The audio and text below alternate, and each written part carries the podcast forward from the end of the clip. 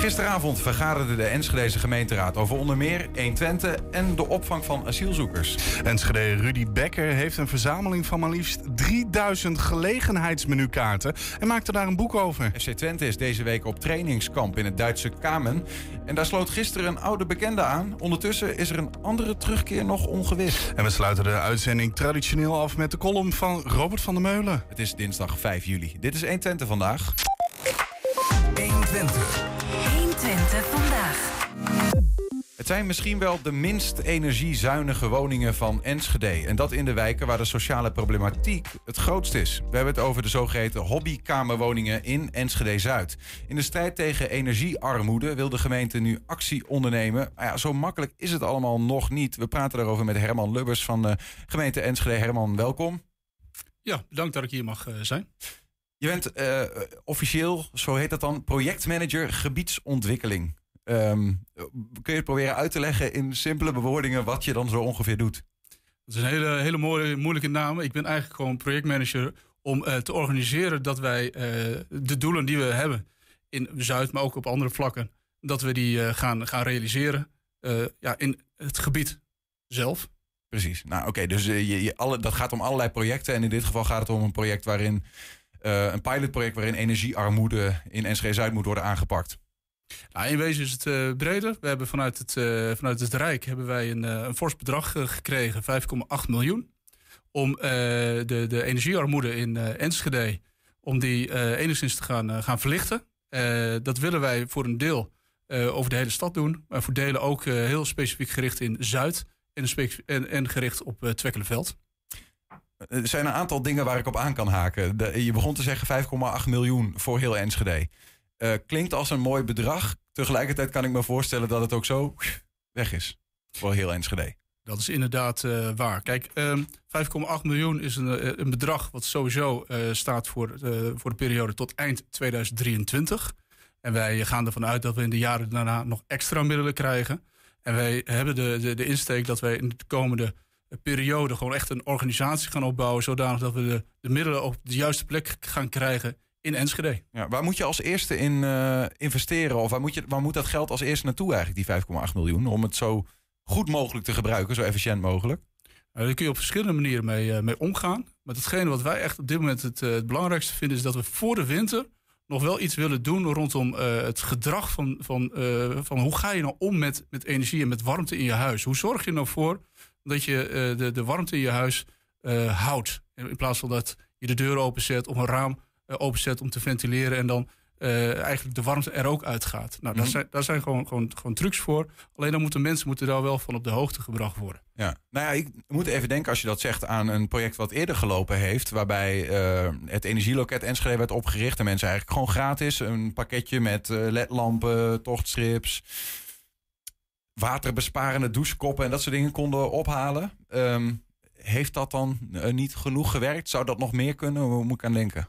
Het kan absoluut nog meer. Wat wij ontdekt hebben is dat uh, heel veel mensen die het eigenlijk best wel kunnen betalen, die hebben daar gebruik van gemaakt. Die weten die wegen ook heel goed te vinden. Maar juist net de mensen die in energiearmoede uh, leven, die, die, die, die vinden die wegen niet zo goed als dat wij ze eigenlijk zouden willen. En we willen juist met, met, met deze slag deze mensen gaan, uh, gaan bereiken. Mm -hmm. En dat we ook echt niet alleen een, een tochtstrip gaan leveren, maar wellicht ook gewoon een, een mannetje of vrouwtje die die Aanleggen. tochtstrip kan aanleggen. Ja. En dat die ook echt aan die deur zit, zodat het ook helpt. Hoe ga je dat dan doen? Want ja, ik neem aan, het is ook ingewikkeld, maar misschien ook niet hoor. Om uh, elk huis deur aan deur te bezoeken. En wil je dat wel? Vraagteken als gemeente. Nou, dat is, dat is daadwerkelijk de, de grote vraag. Want op het moment dat je zegt van we gaan huis aan huis en, de, en, en, en uh, gewoon echt aanbellen. Uh, we merken dat, dat mensen die in energiearmoede leven, die leven er ook met, ja, met, met een bepaalde schaamte soms in omdat zij natuurlijk gewoon een, een veel lager inkomen hebben. Uh, gewoon in allerlei andere problemen ook zitten. En op het moment dat je dan echt deur aan deur ga, gaat bellen... Dan, dan, dan kom je misschien in een situatie die wat ongewenst is. We willen daarom ook dat uh, die, die mensen ook echt gaan activeren. Dat we echt uh, die mensen gaan benaderen, zo goed mogelijk. Dat ze zelf ook gewoon ons vervolgens ook zo eenvoudig mogelijk terug kunnen reageren... dat we bij hen op bezoek kunnen komen. Mm -hmm. Maar dat willen we niet alleen doen gewoon door een briefje door de deur te doen... Maar dan zouden we ook heel graag willen om dat samen met onze welzijnsorganisaties, om dat samen met de voedselbanken, samen met kerken, eh, om op die manier te gaan organiseren dat we heel dicht bij de mensen zelf komen. Is dat ook eh, op, in zekere zin een bittere noodzaak? Als in, ehm, eh, eh, we hadden hier on- onlangs iemand van de cliëntenraad uit Hengelo op bezoek. Dan hadden we het ook over een bepaald, soms ook gebrek wat ontstaan is aan vertrouwen van mensen, juist in die doelgroep, ja, in de overheid. En dan staat er iemand van de gemeente voor je deur en je hebt het al lastig. Ja, dat je in, in deze tijd nog meer dan ooit misschien wel die schakels, zoals je ze net noemt, kerk, welzijnswerk, de lokale verenigingen nodig hebt om bij de mensen überhaupt nog op bezoek te komen. Ja, dat is echt iets wat wij eh, wat we zelf ook erkennen.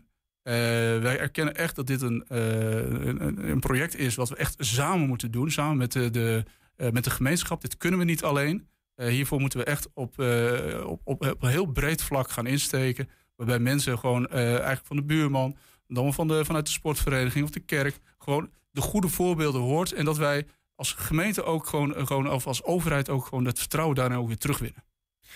Enschede Zuid is genoemd, eh, specifiek ook hobbykamerwoningen. Ehm, hoe, hoe weten jullie dat? Want daar is die, eh, de vraag, eh, op dit moment daar gaat het speerpunt nu eerst naartoe. De hobbykamerwoningen in Zuid is een van de speerpunten waar wij naar, naar kijken. De hobbykamerwoningen, daarvan weten we dat, dat, dat een groot aantal daarvan energetisch gewoon helemaal niet zo goed zijn. Men zegt wel eens zo van ja, de wind waait er doorheen als het te hard, te hard waait. En de wandjes naar de buren zijn ook dun. Betekent dat je daar dus eh, eh, al vrij snel met eenvoudige maatregelen een aantal dingen zou kunnen doen. Eh, eh, de, de, de, de- juist de sociale cohesie en de, de aandachtspunten vanuit de veiligheid in die wijken zijn ook van, van belang. Dus om die reden hebben wij er eigenlijk voor gekozen dat we de hobbykamerwoning als één van de pilots zeker naar voren willen trekken. Kun je iets vertellen over, over de mate waarin dan daar eh, gemakkelijk geïsoleerd kan worden? Of is dat heel moeilijk te zeggen? Kun, kun je met een aantal eh, eh, ingrepen al 50% van je energierekening omlaag brengen? Of 75%? Of... Nou, dat is heel moeilijk te zeggen. Kijk, we hebben natuurlijk voorbeelden vanuit de coöperaties, waar we ook behoorlijk mee gaan samenwerken. die al eh, behoorlijk wat maatregelen hebben getroffen aan die hobbykamerwoningen. Eh, en daaruit, uit die eh, praktijkvoorbeelden, kunnen we dingen putten. Gelijktijdig hebben mensen natuurlijk een eigen woning gekocht. Die hebben een hobbykamerwoning, die hebben zelf wat dingen gedaan. Eh, het is ontzettend belangrijk dat, dat het een combinatie is van isoleren, ventileren op de juiste manier. eh, zorgen dat er, dat er ook geen vocht in de, in, de, in de woningen komt. Omdat je anders weer schimmelvorming gaat krijgen. Dus het is een hele. Je- Het is een combinatie van, van factoren die uiteindelijk zorgt dat we de juiste dingen gaan doen. Is dat trouwens ook, want dat begreep ik de, dat het een van de ingewikkeldheden is, dat je met een gebied te maken hebt waarbij je soms eh, een huis hebt wat van een woningcorporatie is, wat wordt gehuurd dus door iemand in de sociale huursector. Daarnaast een huis wat iemand heeft gekocht. Eh, daarnaast een huis wat weer eh, van een particuliere verhuurder is. De- maakt dat de zaak om in bulk eh, dingen te doen ingewikkelder en op welke manier dan precies? Ja, kijk, eh, als je eh, grote stappen wil gaan maken om eh, die, die energiearmoede aan te pakken, dan wil je graag grote blokken tegelijkertijd doen. Maar op het moment dat je dus gespikkeld bezit hebt, hè, dat is de vakterm voor op het moment dat er verschillende eigenaren zijn eh, van corporatiehuurders en eh, eh, eigenaar-bewoners, dan, eh, dan, dan moet je eigenlijk bloksgewijs van iedereen toestemming hebben. Mhm. En zoals het in Nederland gaat, en dat is eigenlijk ook heel logisch, je eigendomsrecht is een heel belangrijk recht. Je bepaalt zelf of je bepaalde dingen zou willen.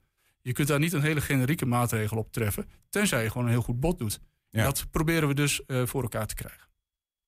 Eh, Hoe bedoel je dat dan precies, tenzij je dan een heel goed bod doet? Nou, wij willen als, eh, als gemeente Enschede willen wij op een aantal plekken willen wij gewoon bijvoorbeeld die hobbykamerwoningen gewoon een, echt een, een voorstel doen dat wij als gemeente daar een, vanuit, vanuit de rijksmiddelen gewoon echt een eh, isolerende maatregel gaan, eh, gaan treffen. Waarbij we een heel blok gelijktijdig gaan, eh, gaan pakken. Op die manier willen we daar de mensen ook gewoon graag meenemen. Het proces willen we echt van, van onderaf willen we dat, dat oppakken. Dus ook met de mensen in gesprek. Van hoe, hoe, wil, hoe willen jullie nou eigenlijk ontzorgd worden? In plaats van dat wij zeggen, u wordt op die manier ontzorgd. Ja. En hoe wilt u ontzorgd worden? En van daaruit dat proces optuigen. Ja, en dan kan ik me dus voorstellen, concreet gezegd, dat als ik een woning bezit tussen een aantal woningen die van de woningcorporatie zijn, dat we toch samen optrekken omdat jullie kijken van, hey, wil die groep misschien toch samen nu maatregelen nemen? Klopt. Waarbij het ook de, de woningcorporatie vaak al heel goed inzicht heeft in op wat voor manier zo'n woning verduurzaamd kan worden. En dat we dan met, samen met hun gewoon een goed plan maken. eh, waar- waarbij mensen gewoon zelf uiteindelijk het besluit kunnen nemen wat ze willen. Is het overigens ook niet eh, eh, uiteindelijk ook een beetje hun taak? Eigenlijk zat ik me ook af te vragen. Wat, eh, hoe verhou- verhouden eigenlijk de woningcorporatie en de gemeente zich in dit verhaal tot die inwoner? Want uiteindelijk, ja, zij zijn de verhurende partij eh, voor veel van deze mensen die in sociale huur zitten. Die moeten toch ook zorgen dat het huis gewoon goed geïsoleerd is. Nou, van de sociale huurwoningen klopt dat natuurlijk. Eh, De, de, de, eigenaar die is daar verantwoordelijk voor. Alleen de helft van de mensen die in energiearmoede leven in, in Zuid, die hebben een koopwoning. En dan heb je gewoon te maken met, eh, met mensen die gewoon zelf eigenaar zijn. Daar heeft de corporatie geen verantwoordelijkheid eh, in. Tenminste, niet op die manier zoals, eh, zoals we dat bij huurwoningen hebben. Dus daar gaat het niet op. Ehm, ik heb begrepen dat jullie ook op Enschede Zuid zijn gekomen. Dat er eigenlijk van, van Enschede een soort van, ja, laat ik zeggen, een heatmap is gemaakt. Of in ieder geval een, een soort van dat je allerlei, met allerlei parameters, indicatoren hebt gekeken. We zien hier een kaartje van, van heel Nederland, waarin we. Geloof ik, de energiearmoede in heel Nederland in kaart wordt gebracht. En dan zien we aan de rechterkant, hè, in dat uitstulpsel Enschede, nogal donkerrood. Dus hier speelt dat. Armoede is hier sowieso een ding, dus dat hangt samen, denk ik. Maar jullie hebben ook van Enschede zelf een soort kaart gemaakt... waarop je op één manier kan zien, Enschede Zuid... en ook nog specifieke bepaalde gebieden... daar moeten we echt ons op richten. Hè? Wat, hoe, wat is, de- hoe is dat tot stand gekomen? Nou ja, wat, eh, de kaart die je nu, eh, nu ziet, dat is een eh, kaart wat die is ge- gegenereerd door TNO. Eh, dat gaat echt specifiek over eh, de energiearmoede in Nederland. En dan het percentage, hoe donkerder rood je bent, hoe erger het is in die, eh, die gemeente. Eh, wat wij gedaan hebben rondom de, eigenlijk een heel trits aan indicatoren op sociaal, op leefbaarheid, op veiligheid, op, op klimaat. Dat hebben wij gewoon gekeken van welke wijken in Enschede zijn erg urgent om aan te pakken. En, en daarin komt de, de Noordoost komt daar vrij hoog, gewoon als nummer 1 naar Ja. voren. Twekkelenveld is nummer 2. En in de Zuid zijn er nog een aantal andere plekken waar het ook gewoon hoog naar voren komt. En ik begrijp dus eh, dat de, de pilot die nu in leven wordt geroepen... eh, dat die eh, op twee vlakken, tenminste tot nu toe heb ik dat volgens mij gehoord... gaat werken. Eén is dat eh, er wordt gekeken van hoe kunnen wij nou bij die mensen... eh, op een manier de boodschap naar binnen krijgen van... willen jullie helpen met hele concrete dingen zoals tochtstrips. Misschien wel het aanleggen daarvan en middelen om daar te komen. En, en twee is dus dat je gaat kijken... kunnen we op een of andere manier ook nog op, op andere vlakken... isolatiemaatregelen nemen eh, die huizenbreed worden genomen, zeg maar. Nou ja, eigenlijk willen wij met, eh, met deze eh, eerste aanpak voor de energiearmoede... willen we dat op de, langere termijn opschalen naar gewoon een integrale wijkaanpak. Waarbij we dus echt gaan kijken of wij naast het, het, de renovatie en het verduurzamen van woningen... dat we ook gewoon buurten kunnen, kunnen aanpakken. Waarbij we ook die openbare ruimte kunnen, kunnen, kunnen vernieuwen. En dat, we, dat we een situatie gaan krijgen waarbij eh, fysiek en sociaal samen opgaat... en dat we de wijk gewoon een stukje kunnen opkrikken. Wanneer kunnen we, want het begint natuurlijk, eh, nou ja, eh, het is sowieso met de verhoging van de gasprijzen, dat hoeven we niemand meer te vertellen, is dat urgenter geworden. Nu is het nog zomer, straks gaat het proble- probleem zich aandienen in de winter. Ehm, wanneer kunnen we die eerste resultaten verwachten van dit pilotproject, denk je? Nou, wij willen in ieder geval voor de winter willen we inzetten op eerste stappen. We zitten echt aan te denken om, eh, om richting gedrag. En eh, de manier waarop mensen dus, dus echt omgaan met, eh, met hun gasverbruik.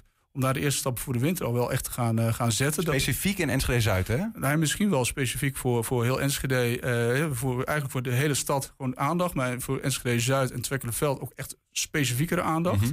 Nou, en gelijktijdig willen wij voor, voor dit jaar organiseren dat wij, eh, eh, dat wij eh, een behoorlijke werkvoorraad hebben, zodat we in 2023 ook echt meters kunnen maken.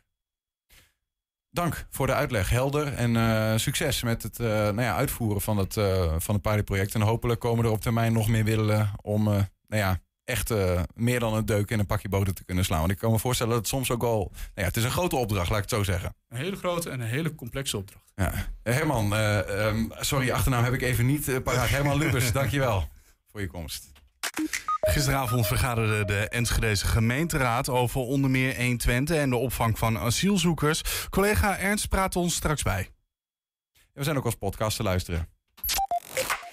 120 vandaag. Ja, via de Oelerbrug in Hengelo het Twentekanaal kruist, ziet ze regelmatig op het water de watersporters van de Twentse roeivereniging Tubantia.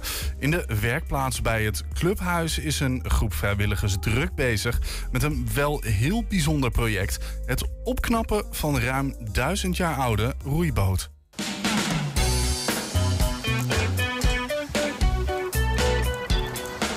We zijn hier bij eh Broeivereniging de Bansia. En we gaan nu naar de werkplaats. Kom deze werkplaats is natuurlijk ook al eh, behoorlijk oud, maar we hebben uitstekende apparatuur. En hier is onze grootstechnicus uh, hevig aan het werk. Exact wordt hier gemeten nou, dit is iets minder precies. Het is minder precies, maar het moet ook gebeuren. Ja. We gaan nu achter het zeil, want hier wordt wel eens een keer met, eh, met stoffen gewerkt... waarvan je niet al te veel moet, damp moet inademen. En hier ligt een van de trotsen van onze vereniging.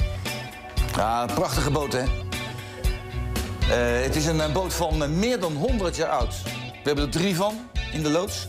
En dat is echt uniek. Er zijn er maar heel weinig overgebleven in Nederland.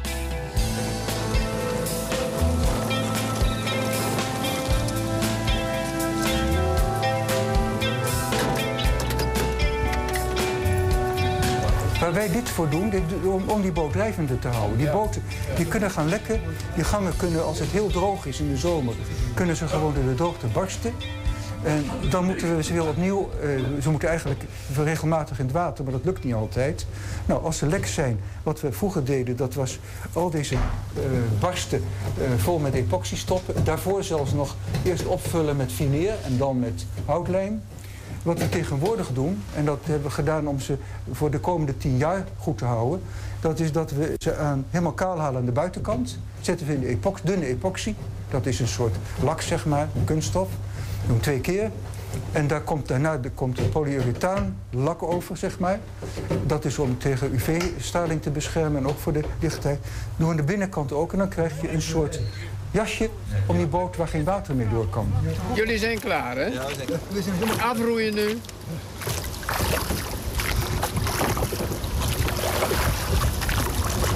Ja, je krijgt natuurlijk eerst les van zo'n van zo'n eh, van, van, de, van de club krijgen, van de vereniging krijg je les. En ik heb het in een skif heb ik het geleerd.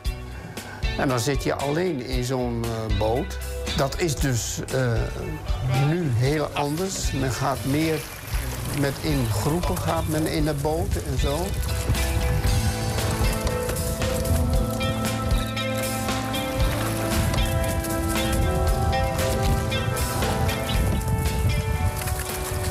Kom ons wat een lekker weer, hè? Ja, heerlijk man.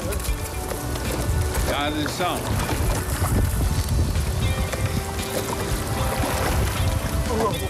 zo. Nou, goed was het. Boot erin. Eruit, eruit. Eh, Toen ik hier kwam, toen was ik 14 jaar en toen was er geen sprake van dat je dan op je 14e met botenbouwen bezig bent. Studietijd ook niet. En toen, we terug, toen ik terugkwam in Hengelo, toen heb ik alleen geroeid, een beetje wedstrijd geroeid en dat soort dingen. Alleen op een gegeven moment dan eh, word je wat ouder en je gaat met pensioen en dan is het aardig om voor de vereniging ook nog wat werk te doen. Nou, daar is hier genoeg te doen. Alleen, eh, het werd niet gehinderd door eh, een teveel aan kennis over botenbouw. Maar er waren wat oudere leden die dat wel hadden. Die hadden cursus houtbewerking. Had een van onze oudere leden, die helaas overleden is, eh, had gedaan. En die kon alles zo ongeveer. En zo is de, eh, de overdracht van de kennis die is dus van mond tot mond. En door doen. Eh, dit is een boot waarmee we binnenkort, over drie weken, naar Berlijn gaan. Hebben daar ongelooflijk veel bekijks. Want zo'n boot, zeker als je er verstand van hebt, is het werkelijk geweldig om dat mee te kunnen maken. En dat wij dat hier in Hengelo hebben, daar kunnen we recht trots op zijn. Dit is fantastisch, mooi Hengeloos erfgoed.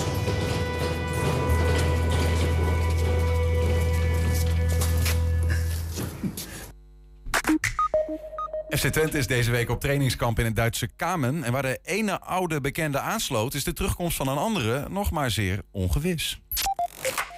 120. 120 vandaag. Zometeen meer daarover. Maar eerst eh, naar gisteravond. Toen vergaderde de Enschedeze gemeenteraad over onder meer 1 Twente. En over de opvang van asielzoekers. Maar ja, er was wel iets anders wat vandaag de boventoon voerde in eh, nou ja, de media. Ehm, daarover straks meer. We gaan erover praten met Ernst Bergboer. Ehm, want ik, ik denk dat het goed is om dat in ieder geval te, eh, te belichten. Dat opmerkelijke incident. Maar laten we beginnen bij het begin. Wij waren zelf ook onderdeel van het, het debat gisteren. Ehm, wat valt daarover te zeggen? We hebben gisteren natuurlijk aangestipt. Hè? Het ging over eventuele in- of, zeg maar structureel geld voor 120. Wat werd gevraagd door het bestuur. Ja. Wat werd toegezegd door het gemeentebestuur. Kwam uiteindelijk niet. Eh, nu heeft het gemeentebestuur van 120, of het bestuur van 120 is opgestapt. Ehm, en gisteren kwam het gemeentebestuur weer aan bod van ja, wat, hoe zit het nou met dat structurele geld? Ja, de, de, de, een paar keer in de maand is er een, dat noemen ze dan de actualiteitenraad, zeg maar een vraaguurtje. Dus eigenlijk voorafgaand aan de echte gemeenteraadsvergadering is er dan een, gelegenheid voor raadsleden om actuele vragen te stellen. Nou, een van die vragen ging over door een, een, een, een paar fracties van de PVV en van Enschede Anders, ging over dat opgestapte bestuur van 120. Uh, aanleiding voor het bestuur om op te stappen was uh, nou ja, gebrek aan structurele financiering. Daarmee eigenlijk ze van ja, we, er valt niks te besturen. Dus eigenlijk niet verantwoord wat we hier doen en we willen hier geen verantwoordelijkheid meer voor nemen. Nou ja, daar waren uh, raadsvragen over, dus vandaar dat het gisteren behandeld is. Uh, ja, je moet het niet te veel over jezelf hebben, maar het was wel even een, een, een, een, een, een, een debatje. En vooral ook wel een beetje verbazing over het feit dat het bestuur nu toch opstapt. Um, bij? Verbazing bij? Bij raadsleden vooral. Um, omdat er wel uitzicht is op structurele financiering. Um, en tegelijkertijd, ja, dat zou eigenlijk voor de zomer, voor de zomernota officieel, hè, de begroting die in de zomer, waarover er wordt er over de centen gesproken. Um, nou, die zomernota gaat er niet komen omdat er net een nieuwe, een, nieuwe coalitie zit. Dus dat wordt pas uh, eind van dit jaar, uh, richting de jaarbegroting. Um, en, en, dat debat wordt dus ook uitgesteld tot eind van het jaar. Dat is ongeveer het idee. En nou ja, dat is veel te lang. Uh, dat vond het bestuur van 120. En, en nou ja, op zich snappen uh, raadsleden, die vinden dat ook veel te lang. Die willen eigenlijk voor de zomer willen ze, willen ze daar een debat over voeren. En gewoon een beslissing nemen. Ook van nou ja, dit is wat we gaan doen ja. voor 120 in de komende jaren. En, de, de, en wat vindt de wethouder daarvan? Of heeft hij daar niet zoveel van te vinden? Die moet het geld uitdelen uiteindelijk. Nou, de, nee, de raad uh, moet het geld uitdelen. Hè? Uh, en, en het college, dus de wethouder, zal met een voorstel komen. Mm -hmm. um, en dat voorstel, dat komt dan pas na de zomer. Uh, nou, het, het, het, lijkt er nu op dat dat voorstel ergens begin september gaat komen. Zodat dan de, de, gemeenteraad over dat voorstel kan debatteren en een, een knoop kan doorhakken. En, ja, het is altijd aan de raad, hè? Ja. Um, nou ja, goed, zij sturen dan uiteindelijk aan. Maar de, nou ja, Hè? Anyways, we, goed, genoeg over onszelf misschien. Ja, is dat inderdaad ook uh, goed. Daar moeten anderen maar iets van, van zeggen. Um, het ging uiteindelijk vooral over opvang van asielzoekers gisteren. Maar in dat debat gebeurde er iets wat vandaag de boventoon heeft gevoerd.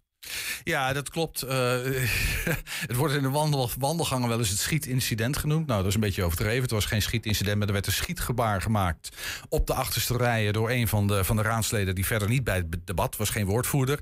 Uh, maar die zat daar wel en die uh, maakte een schietgebaar in de richting van Hidde Heuting van de, van, de, van, de, van de PVV. Nou, daar is al best veel over gezegd. Ik wil het ook niet heel erg veel over hebben. En toch had dat natuurlijk wel een aanloop en had dat, dat tekende wel de sfeer van het debat. En misschien moeten we gewoon even, om, om dat een beetje te schetsen, kijken naar, de, naar, de, naar, naar een paar video's. We hebben gewoon wat, wat, wat, wat stukjes uit het debat geknipt. Ja, dan kan je een beetje meekrijgen hoe dat dan gaat. En de aanloop naar dat schietgebaar, zal ik maar even zeggen, dat is eigenlijk de volgende video. En um, om even te beginnen, dat is uit een, uh, de bijdrage van Forum voor Democratie.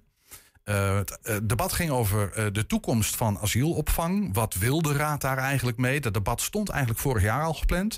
Toen is dat niet doorgegaan omdat die noodopvang voor die asielzoekers op het, op, het, op het vliegveld kwam. En dat debat is dus uitgesteld. Dat zou vanavond gevoerd worden. Um, dit is een stukje uit dat debat. Gisteravond. Gisteravond. Ja. Misschien moet ik daar nog even aan vooraf zeggen dat ook nu er opnieuw een, een verzoek is van het Rijk aan Twente om 225 uh, statushouders te gaan opvangen in deze regio. Met die mededeling kwam burgemeester uh, Roelof Bleker, die gistermiddag veiligheidsberaad had, mm -hmm. kwam met die mededeling voorafgaand aan dit debat. Dus dat, dat kleurde het. Oh, dat zet ja, dus al een beetje. Ik begrijp dat de raad zou gaan praten inderdaad over. Nou, stel dat we nou weer zo'n algemene krijgen. vraag van stel dat. Ja, wat vinden we daar dan van? Ja. En, en, en terwijl ze daarover, ze zouden daar die avond gisteravond over vergaderen. En aan het begin van het debat komt in één keer Roelof Bleker als burgemeester en als voorzitter van de veiligheidsregio met de vraag: wij moeten opnieuw van het Rijk vluchtelingen opvangen. Precies. En toen ontspons er eerst een heel debat van... heeft het dan wel zin om hierover te praten? Er waren een paar partijen die zeiden... ja, dan zitten we hier een beetje voor, uh, voor Jan met de korte achternaam te, te, te, debatteren met elkaar. Uiteindelijk vond toch de Raad dat het wel zinvol was om dat debat te voeren. Dat is dus ook gevoerd. Mm -hmm. En dit is, uh, um, je hoort de Forum voor Democratie uh, woordvoerder niet... maar wel de interruptie van Narda Teken Boskoert van de PvdA... En dan ontspint zich een debatje tussen Narda Teken Boskoert van de PvdA en, en Hidde Heuting van de, van de PVV. Dank voorzitter. Waar ik me een beetje aan stoor is dat uh, uh, Vorm voor Democratie denkt dat alle asielzoekers lage letters zijn en uh, niet kunnen werken. Uh, maar dat is niet het geval. Er zijn ook hoogopgeleide asielzoekers, bijvoorbeeld artsen, die ver, vervolgens statushouder zijn en gewoon aan het werk kunnen als artsen. Want we hebben tekort aan bijvoorbeeld huisartsen. En die brengen ook geld in het laadje. En het gaat niet alleen om Europese subsidies. Dank u wel. Ja, ik wil even een opmerking maken wat de PvdA net zei. Het is de, de klassieke techniek om uh, de immigratiedrift goed te praten. Ja, daar komen ook artsen mee. Wel, mevrouw van de PVD laat even helpen herinneren... dat in 2015 diezelfde belofte werd gedaan. Raketge de raketgeleerden zouden naar Enschede komen. De meest hoogopgeleide uit Aleppo zouden deze kant op komen. En wat is er van terechtgekomen, zeg ik de mevrouw van de PvdA? Een en al ellende. Meneer Heutink, was dit ook al uw bijdrage? Mevrouw Teken. Mevrouw de voorzitter, ik wil uh, meneer Heuting ook terugbrengen naar de jaren 60... waar ook gastarbeiders naar Nederland zijn gehaald. Waaronder ook mijn opa. En een kleindochter van, haar, van hem zit nu hier. Dus wat uiteindelijk brengen die mensen linksom of rechtsom... weer geld in de belastingkast. En we hebben allemaal, zoals bekend, tekort aan uh, arbeidskrachten. En uh, ook al zijn ze niet hoog opgeleid, ze kunnen ook productiewerk gaan doen. Dit was even met elkaar een kort debatje. Ik wil graag verder gaan met meneer Escobaza. Escobosa Bosman. Dank ja, u. Het is altijd even oefenen. Ja, ook een kleinzoon van een, uh, van een gastarbeider overigens. Uh, die bleef hier ook, uh, ook hangen. Ja, ja wat je hier ziet is, uh, is, is, is, dat er zitten twee raadsleden die afkomst. Dat zijn na, na, nakomelingen van, van gastarbeiders. Uh, en Hidde Heuting die eigenlijk ja, het, het onversneden PVV-geluid laat horen. En dat ja, niet, niet met heel veel nuance doet. Um, en hij heeft ook niks te verliezen. Hè? Uh, hij, gaat, hij hoeft hier geen bruggen te slaan naar andere politieke partijen. Hij weet dat hij dit standpunt heeft. Um, dat hij daar niet zoveel mensen in mee gaat krijgen. Dus hij um, ja, laat een ongenuanceerd geluid horen. Daar reageren deze twee raadsleden op. En dat zie je dan ook in het vervolg eigenlijk. Is dat een beetje ja, die, die, die, dat debat, zeg maar. Uh, Um, uh, die sfeer en die toon krijgt. Zie je in het tweede gedeelte ook heel duidelijk. En daarin zie je meteen aan het begin ook dat, zogenaamde, dat, dat, nou, het, het, beroemde uh, schietgebaar. waar het vandaag veel over gegaan is. Dus meteen in de eerste regel al. Ik word nog liever direct doodgeschoten door de Taliban. dan elke dag hier een klein beetje doodgaan. Voorzitter, dit zijn de woorden van een groep gelukzoekers... die wij de afgelopen zes maanden hebben gehuisvest op onze luchthaven. Die misbruik hebben gemaakt van onze gastvrijheid. Dit zijn de woorden van mensen die helemaal niets te zoeken hebben in Nederland. Want als het hier zo slecht is, voorzitter... dan ga je toch gewoon terug. Nee, voorzitter, natuurlijk niet. Ze blijven hier liever voor gratis geld gratis een dak boven hun hoofd en gratis eten. En ondanks alles, voorzitter, zijn ze nog steeds niet tevreden. Want dan is het eten te Nederlands of is er een gebrek aan privacy... of dan is de locatie niet goed genoeg. En voorzitter, in Enschede zijn we door het oog van de naald gekropen. Want het is hier weliswaar goed gegaan... maar in verschillende gemeenten om ons heen... worden jonge meisjes van 17 jaar oud van fietsen getrokken en daarna verkracht. Vrouwen die een dutje zitten te doen in de trein, verkracht. En het personeel in ons openbaar vervoer, die vrezen voor hun leven. Meneer Huiting, kunt u alstublieft stoppen met het demoniseren van mensen? Mevrouw Teken. Ik vind heel erg dat PVV dit telkens weer doet. Het zijn niet alleen buitenlanders die vrouwen verkrachten. Marianne Vaatstra is verkracht. En toen werd ook de asielzoekers allemaal nagekeken. Uiteindelijk was het gewoon een Friese boer.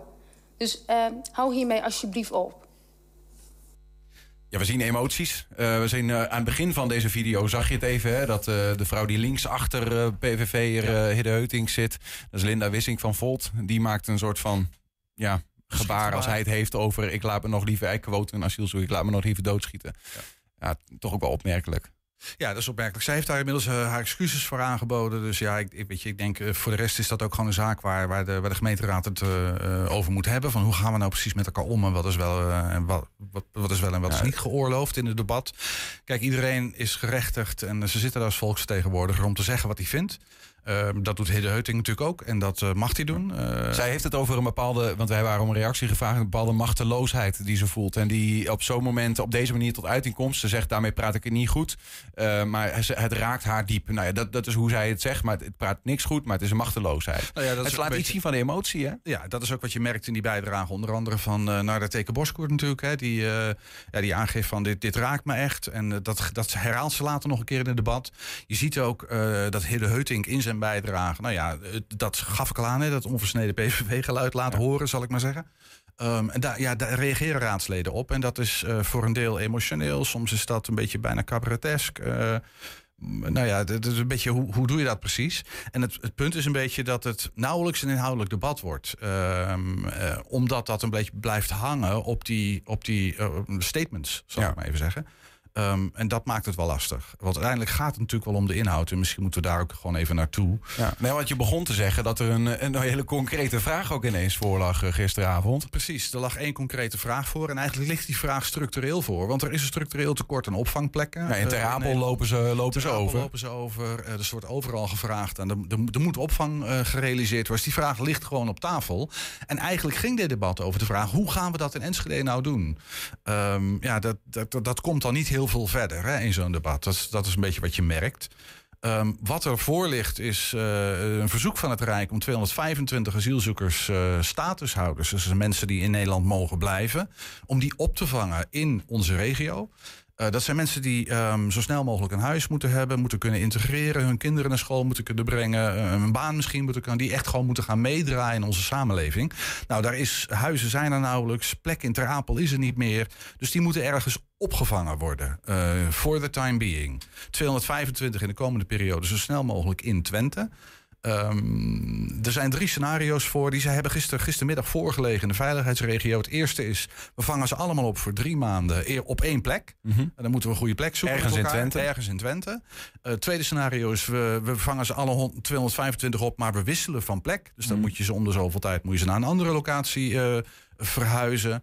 Heeft niet de voorkeur, want dat is natuurlijk slepen met mensen. Derde Deel je wel de druk is, eh, over de verschillende gemeenten? Ja, derde optie is, eh, we verdelen ze eh, over verschillende gemeentes voor drie maanden. Maar ook dan de vraag waar en hoe dan precies. En daar moet de raad nu iets van vinden? Of? Nou, de, de, eh, donderdag is er een, een nieuwe vergadering van de veiligheidsregio. Dan moet daar wat meer contour komen. Dit zijn nog hele ruwe schetsen.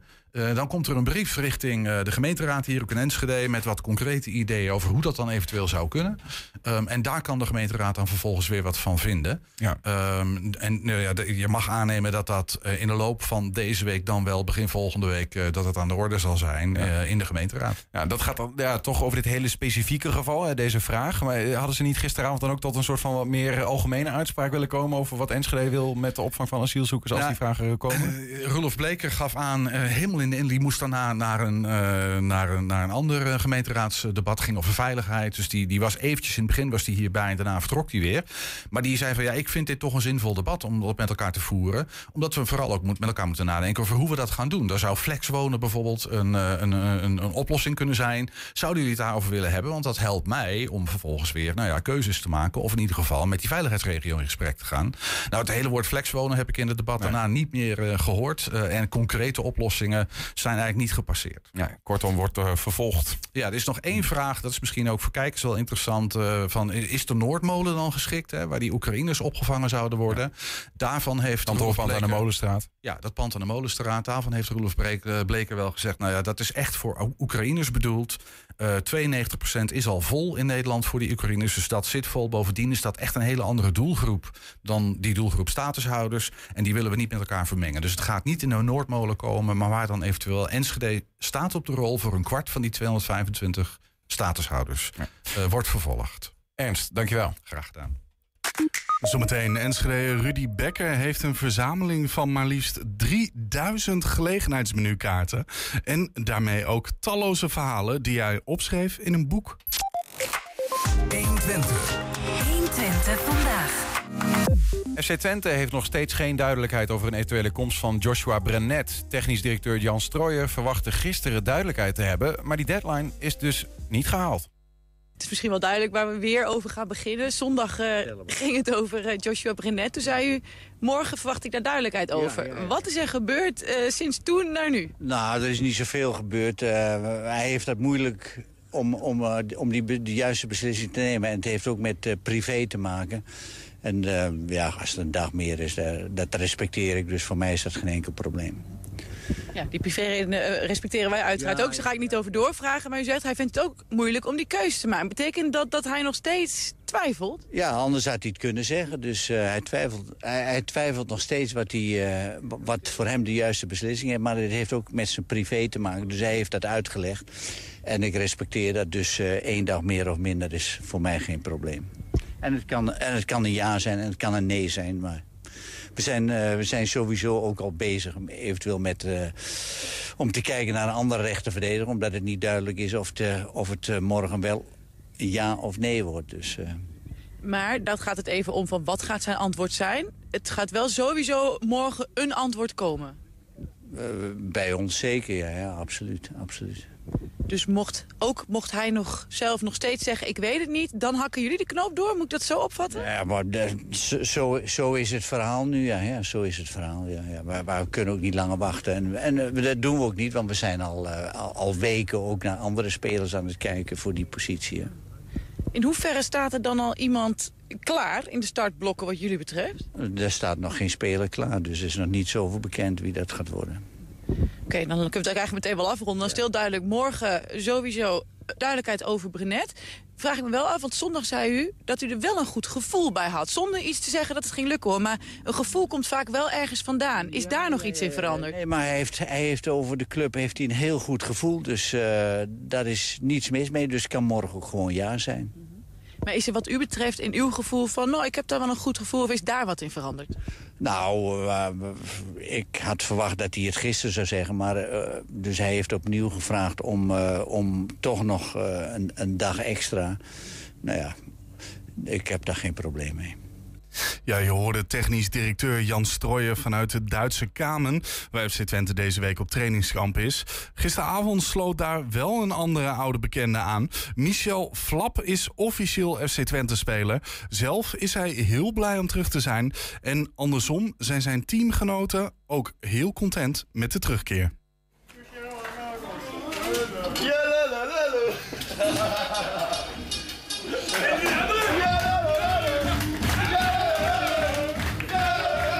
Michel Flap, wat een onthaal gisteren hier in het hotel, of niet? Ja, ja, ik kwam binnen en eh, ze hadden het nummertje aangezet en er was gelijk feest. Ja, dat is mooi. Daar heb ik toch wel... eh, ja, is toch een bepaalde klik met, eh, met de jongens, dus eh, dat is leuk. Hoe gaat het liedje ook alweer? Ja, la, la, la, la. Ja. Ik denk dat er nu wel bij mensen in het hoofd zit, eh, ja.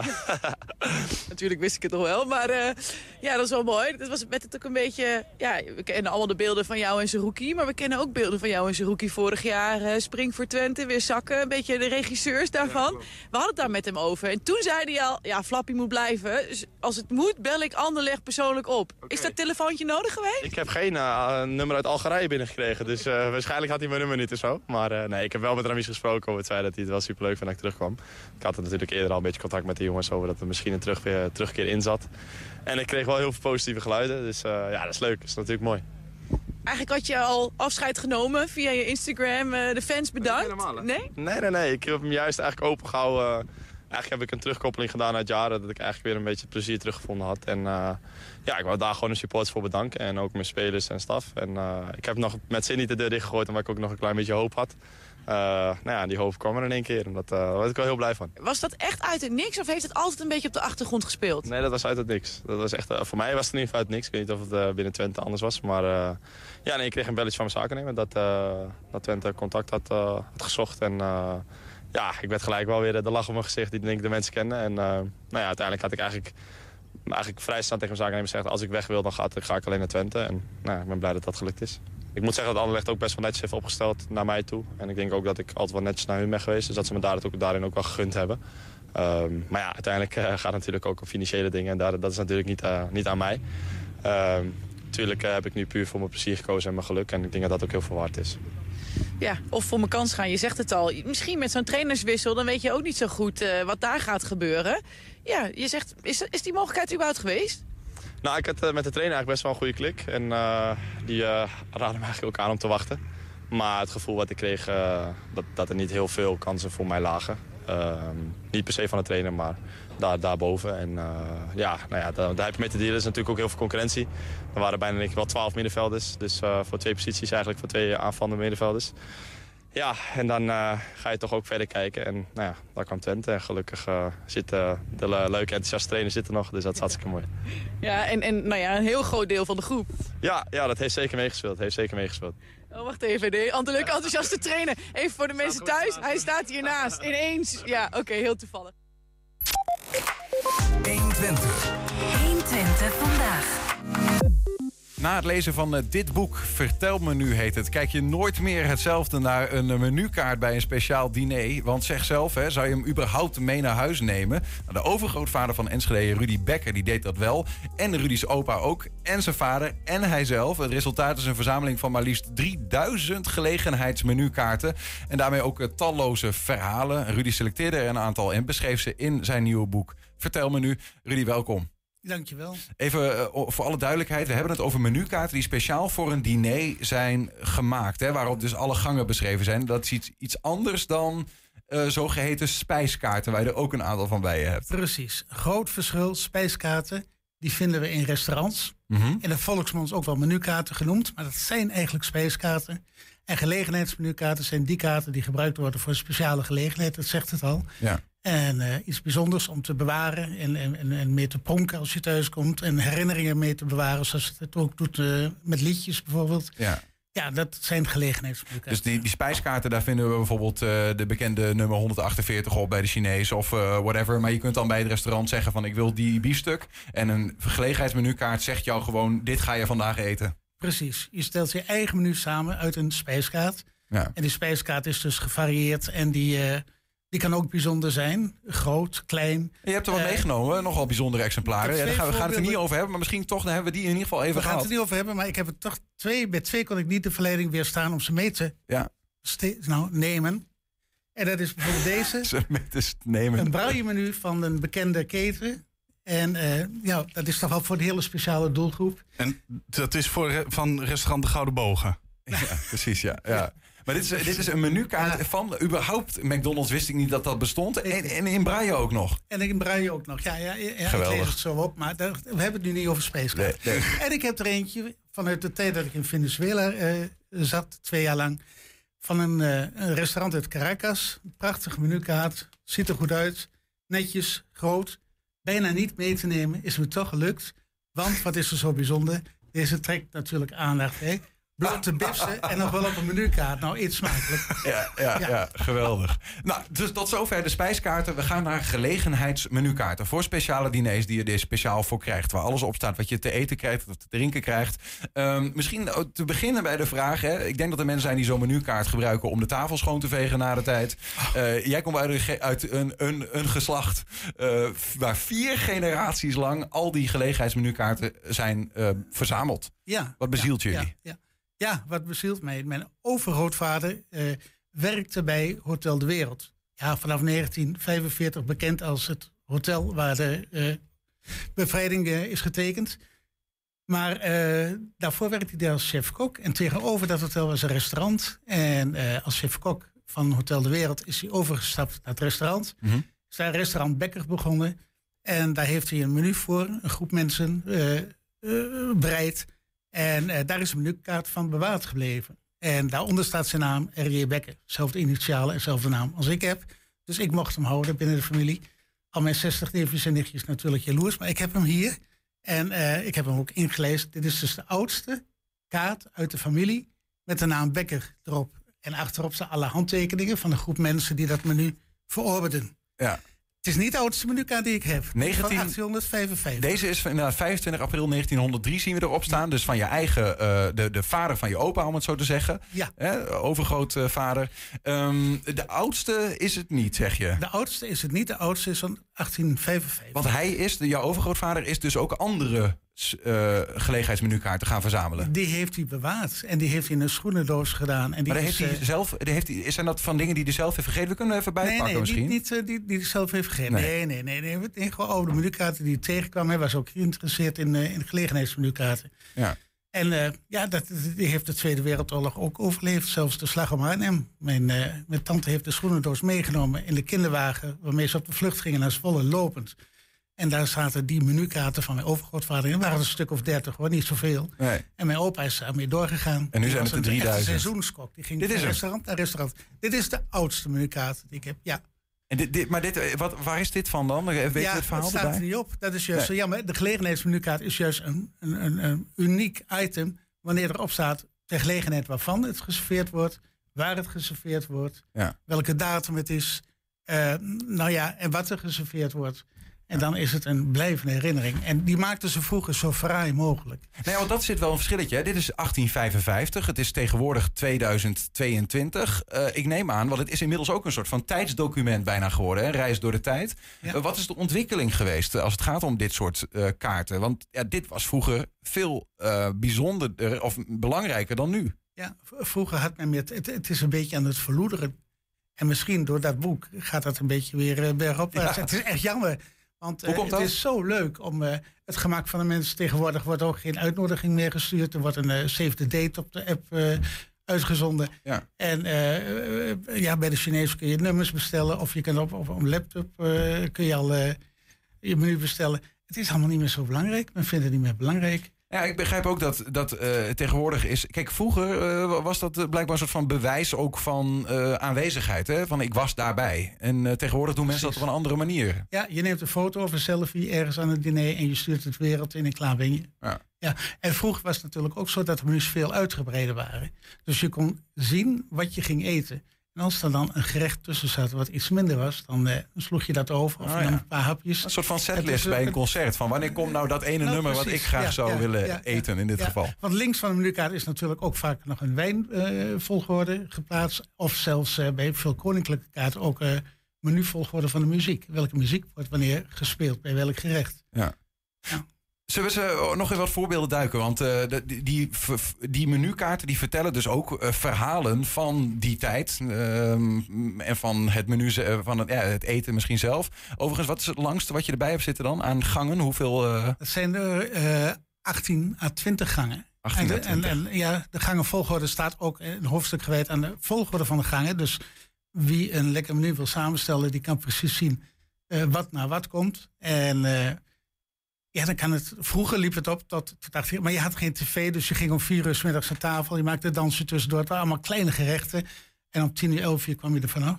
Van tafel. We gaan even eh, bijzondere dingen eruit halen. Want eh, je hebt wat, eh, een, wat kaarten vanuit de oorlogstijd er ook in staan. Ja, ja, dat gaat natuurlijk gewoon door. Hè? Feestjes en, en, en, en menus serveren, ook in de oorlogstijd. Ja. En eh, we hebben een kaart van de, van de gaarkeuken. Misschien kunnen we die... eh, wa- wat, wat is dit? Ja, dat is eigenlijk een dagmenu. Hè? Dat, dat, er staan data op. En dat is een, eh, wat er geserveerd wordt in de gaarkeuken van Naden tijdens de hongerwinter. En een voor- en achterkant. Ik heb alleen hier de voorkant. Mhm. En dat, ja, die is mij toegestuurd door iemand uit Bussum. En dit is toch wel een van de kleine goudkaartjes die ik heb. Ik- Hier zit zo'n verhaal achter zo'n die gaarkeukens. En, en, ja, in de foto is, eh, wordt uitgebreid, of in het boek wordt uitgebreid over gesproken. Ja. Het is. eh, Maar wa- wa- waar, waar kwam dit dan? Want Ja, ik ben daar een beetje los hoor. Van de gaarkeuken van Naarden heb je het over. Waar, waar, waar werd dit dan, eh, waar kwam dit briefje tevoorschijn in die tijd? Ik kreeg het toegestuurd. Ik geef wel lezingen ook over, over de menukaarten. Mhm. En dan zitten de personen in de zaal die, die, die herinneren zich opeens dat ze iets thuis hebben liggen. Waar Ja. de kinderen geen belangstelling voor hebben. En dat wordt mij dan toegestuurd. Nee, dat snap ik. Maar ik zie hier bijvoorbeeld 27 november, 28, 29 november. Ja. En daar staat volgens mij een gerechttype achter. En, dat, Erwtensoep, ja, hutspot, eh, stoofpotje. en waar, lag dat, waar, waar, waar was dit? Waar lag dit? Nee, dat lag niet op tafel. Dit werd gewoon eh, door de organisatie van die gaarkeuken eh, als handleiding gebruikt wat ze die week gaan, Ja, ja. eh, gaan serveren. Dus Ja. menukaart, menukaart, spijskaart. Het hangt Ja. een beetje tussenin. Alleen je had geen keuze. Hè? Dus het was En de mensen die dat kwamen eten waren... Dat zijn mensen die eh, bijna stierven van de honger. Die eh, van de vuilnisbak naar zo'n gaarkeuken gaan. Ja. Eh, je hebt ook iets wat, wat meer protestachtig is in de oorlog. ja, die heb je ook natuurlijk. En dan denk ik aan, er staat hier niet op, maar dit is dan de voorkant van de menukaart. Nou ja, het valt gelijk op. Rood, wit, blauw. Stiekem, stiekem protest tegen, tegen de Duitsers. En ik denk dat die kaart ook stiekem bewaard werd. En niet gezien mocht worden door Duitsers. Natuurlijk was het ook in die tijd gebruikelijk. eh, nou ja, je moest kosten besparen. Dus er werden twee feesten in één menu gegeven. Dat zie je op de volgende foto, denk ik. En eh, links, eh, ja, dus twee, twee gelegenheden waarvoor dit menu wordt geserveerd. En ook allemaal in rood, wit, blauw. En dan heb je ook andere menukaarten waar bijvoorbeeld koningin de soep op staat. Of, En dat was dan een soort van kleine- stil protest, stil protest voor het anti-Duitse of meer het pro-Nederlandse geluid, om het zo te zeggen. Overigens, hier staat linksbovenin déjeuner dinatoire. Eh, ik, je schrijft ook in je boek over allerlei soorten hè, diner. Dan heb je ze niet gehad met ontbijt en diner, hè? Nee, nee, nee. Je hebt ook een, eh ja, een déjeuner dinatoire. Dat is het, de maaltijd die geserveerd wordt tussen een déjeuner, lunch en een diner. Mhm. En dat is dus midden op de middag. En nou, vooral bij feesten en bruiloften en partijen eh, werd zo'n déjeuner dinatoire geserveerd. Eigenlijk een diner, maar vroeg op de middag. Zodat na dat diner de mensen nog eh, koeien konden melken. Of zich kunnen uit, eh, uitkleden, ook zeggen. Maar kunnen verkleden. Even Of, uitbuiken. uitbuiken ook. Een dutje doen voor oudere mensen. Omdat s'avonds het avondfeest begint. Ja. Dus dat diner vervalt. Eventueel nog s'avonds een souper. En als het een diner is voorafgaand aan een belangrijke dag... dan mag je het ook een eh eh, réveillon noemen. Ja, ja. Het is wel, wel elitair allemaal. Was het ook vooral eh, in de elite, dit soort dingen? Vroeger wel. De grote uitgebreide maaltijden was natuurlijk voor de elite. Om een bruggetje te maken hoor, want ik heb ook nog wat dingen van, van de textielfabrikanten voorbij zien komen. Ja, ja, ja. ja we hebben een voorbeeld van, hè? Van de, dit is een voorbeeld van Jannink en Van Heek, een bruiloft volgens mij. Ja, bruiloften. Ik, op de boekenmarkt in Deventer, het eerste kraampje waar ik kwam, eh, zag ik een map liggen en er stond op eh, menukaarten. Nou ja, ik, eigenlijk moet je met een boordje langs de kraampjes lopen waarop staat wie heeft de menukaarten. Maar ja, dat heb ik niet gedaan. Maar ik kwam toevallig die map tegen en er zaten een stuk of 90 menukaarten in, oude menukaarten. En een stuk of 60 daarvan die betroffen eh, diners van, van, van textielbaronnen.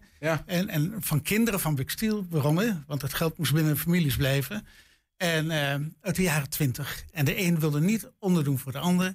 En eh, de diners werden veelal gegeven in de oude sociëteit. Dus van de Schouwburg. De oude Schouwburg. De sociëteit bestaat nog. Hè. Dat is, eh, hoe heet hij nou? De kleine Willem heet hij. Ja.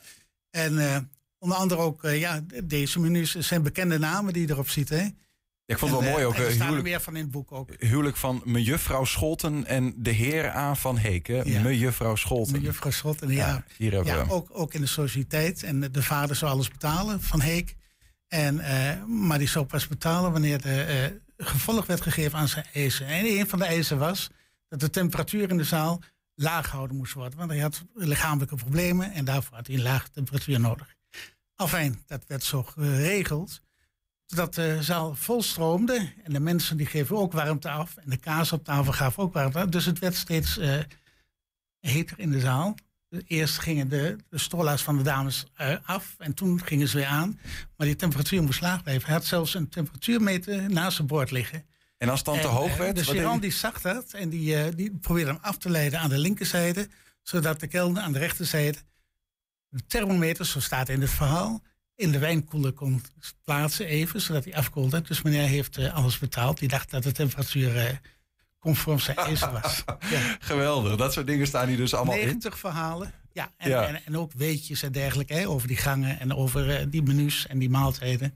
Ja, het is nee, maar weet want dat las ik ook ergens. Van die, die menukaarten zijn natuurlijk ook dingen waar die mensen gebruiken. En dat herkennen we denk ik allemaal. Dat als je, soms is een diner ook ongemakkelijk, sociaal zeg maar. Dat je even niet weet van met wie moet ik nou praten of wat moet ik nou voor als je met veel mensen aan tafel zit.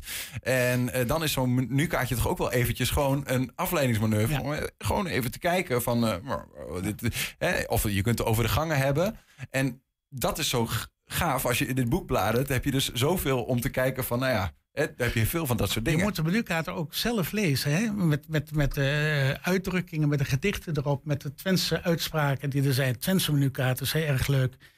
Eh, wat meer? Ja, ook, ook, ook iets van een, van een school. eh, ja, ze zijn... Om Koninklijk wordt het zelfs. Hebben we ook nog, ja, we- Koninklijke, ja, nog ja, misschien nog wel, eh, één voorbeeldje van eh, wat koninklijke menukaarten. Want we gaan eh, nog oh, elitairder dan de textielfamilies wat dat betreft. Nou, kijk, hier hebben we de foto van de geboorte van, eh, of die is, ze is geboren, van Irene. En daar staat Beatrix bij. En natuurlijk Juliana en Emma. En eh, deze foto werd eh, links van het menu geplaatst door een restaurant. Mhm. Het eh, restaurant in Den Haag. eh. en eh, dat is zo. Koninklijke menukaarten zijn op zich eigenlijk helemaal niet zo interessant. Er staat een, een kroontje eh, boven en eh, nou, formeel de tekst in het, eh, welke taal dan ook, eh, die gebruikelijk is. Maar als er door restaurants menukaarten worden vervaardigd ter gelegenheid van een koninklijke gebeurtenis, dan mogen ze een vrije fantasie laten gaan. En dat zijn de mooiste kaarten. En de echte koninklijke kaarten zijn natuurlijk mooi en fijn als je ze hebt, maar eenvoudig. Ja, zo hoort het. We, dit kroontje moeten we. We hebben één, nog één voorbeeld van een menu uit, eh, van 6 september 1948. De kroning van, eh, van Juliana. Hè? Ja. En dat is eh, niet zo heel uitgebreid menu. Want eh, ja, we zitten vlak na de oorlog. Dus eh, en zij was erg sociaal bewogen. En Ja, dus precies, ze dan past dat eh, natuurlijk niet. 18 gangen serveren. Nee, nee. Wel zie je hier ook dat eh, muziekprogramma, geloof ik. Ja, eh, zeker. rechts. Défilé. Ja, ja, en dat werd er geserveerd. Ja, en deze heb ik gekregen. Dus het was van eten eh, en muziek. teg- tegelijk. Hè? Dus Ja? tijdens het eten, tijdens de, ja, ja. En deze heb ik gekregen van een, eh, van een meneer wiens vader lakij was in die tijd. Dus eh, die heeft ook foto's meegestuurd. Die heb ik niet. Ja, hier loopt hij.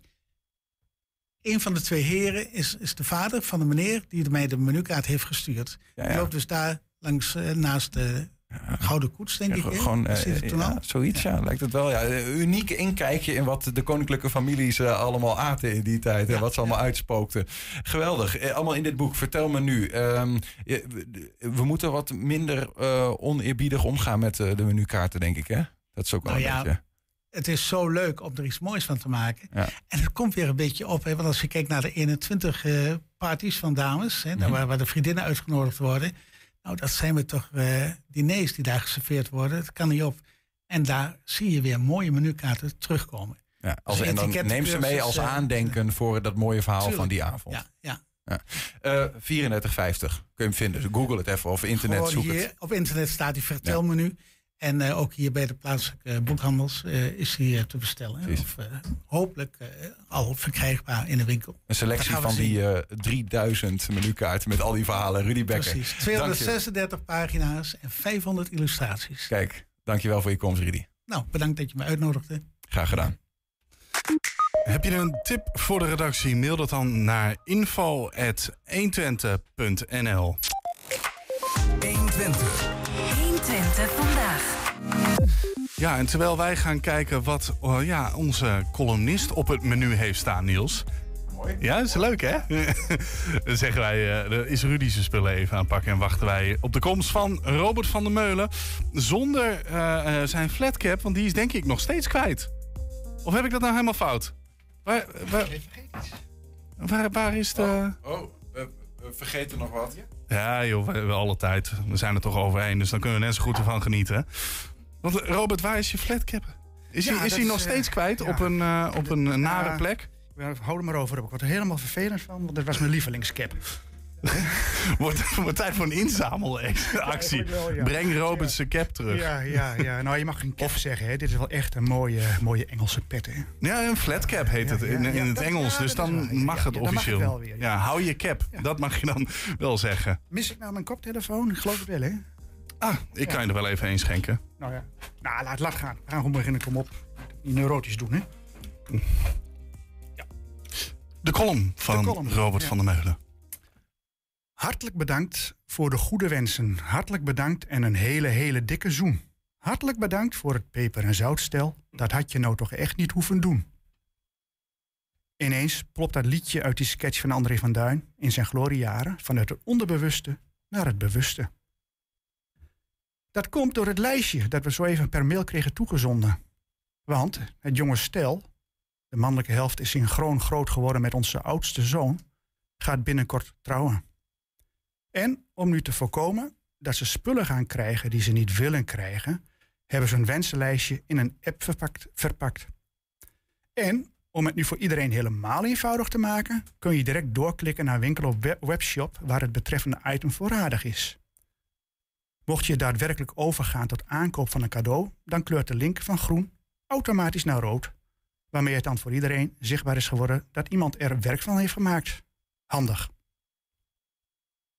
Hoewel zij en ik van aards misschien een tikkeltje behoudend zijn, leven wij nou ook weer niet in de middeleeuwen.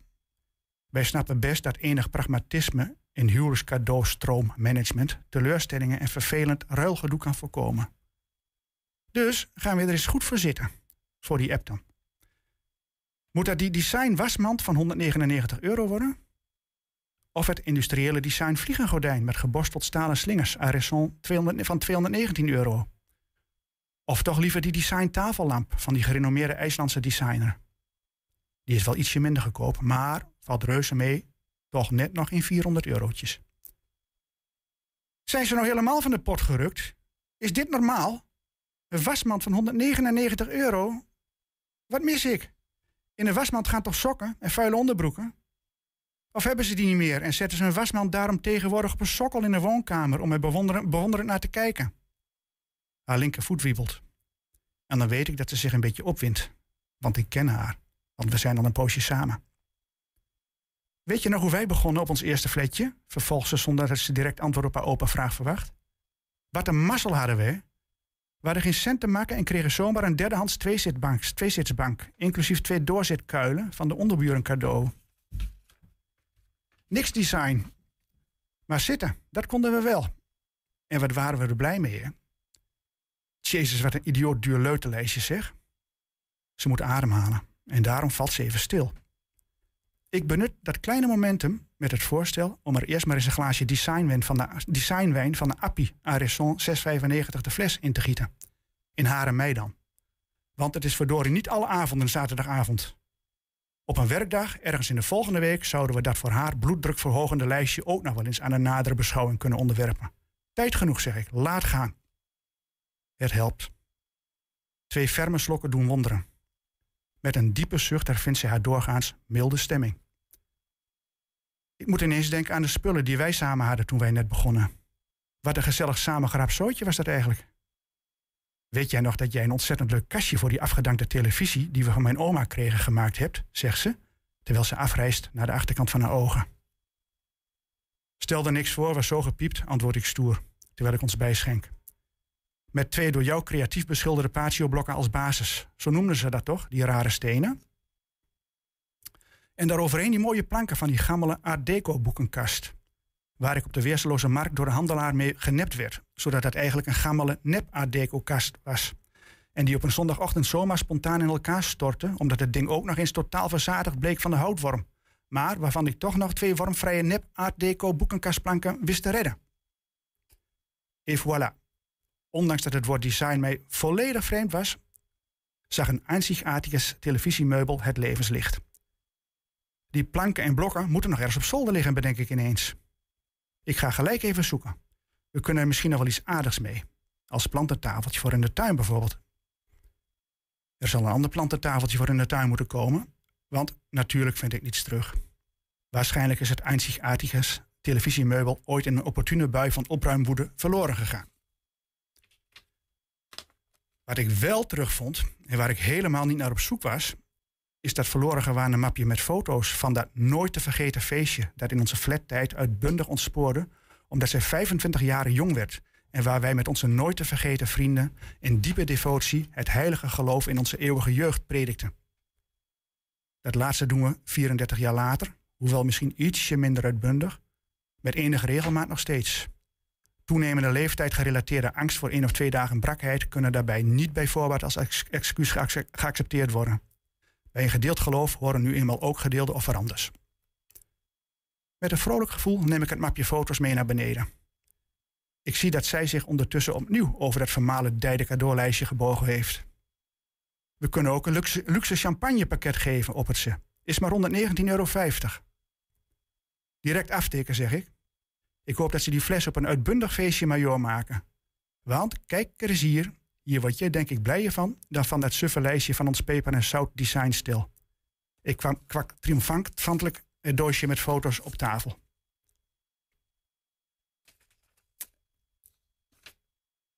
Dat was hem. ik dacht, er komt nog wat. Ik zat, ik zat jou zo aan het kijken. De column van Robert van der Meulen. Robert, hartstikke bedankt. De spanning is in de stilte. Ja, tot zover. eh 120 vandaag terugkijken. Dat kan direct via 120.nl. En vanavond om 8 en 10 op televisie. Zometeen kun je gaan genieten van het tweede deel van de kettingreactie op de radio. Veel plezier en tot morgen. 120. Weet wat er speelt In Twente.